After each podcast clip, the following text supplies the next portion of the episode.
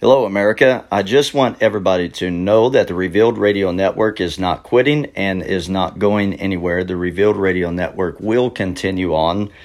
However, we ask all of our loyal fans and listeners to please endure this season with us. This is a very fast paced season, uh, very, very busy at this time of the year. We have a lot of things we have to take care of, a lot of business matters we have to take care of with the two churches that we had the beautiful privilege of pastoring.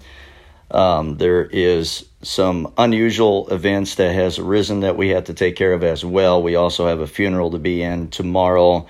Uh, we are going to be out of town. We also have the privilege of seeing some folks we have not seen in quite some time.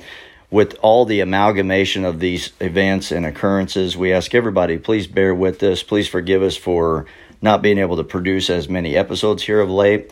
There will be no episode tonight, no episode tomorrow. I will try to get back in the microphone before the end of the week if all possible.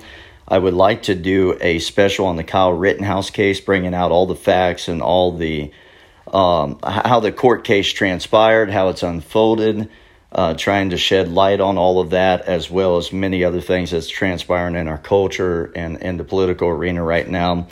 I'm looking forward to getting back behind the microphone. Like I said, I apologize that this this season, if we can get through this season, I would actually like to get back and to increase the amount of content that we're delivering to our people. And there's some exciting new developments I'm trying to work on. It's taken me a little while to fully develop, but I think that we'll get closer once we get through this little season here.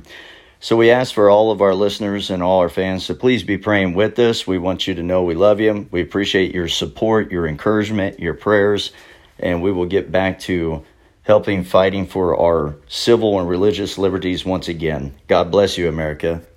Can't wait to get back behind the microphone and talk to you again soon.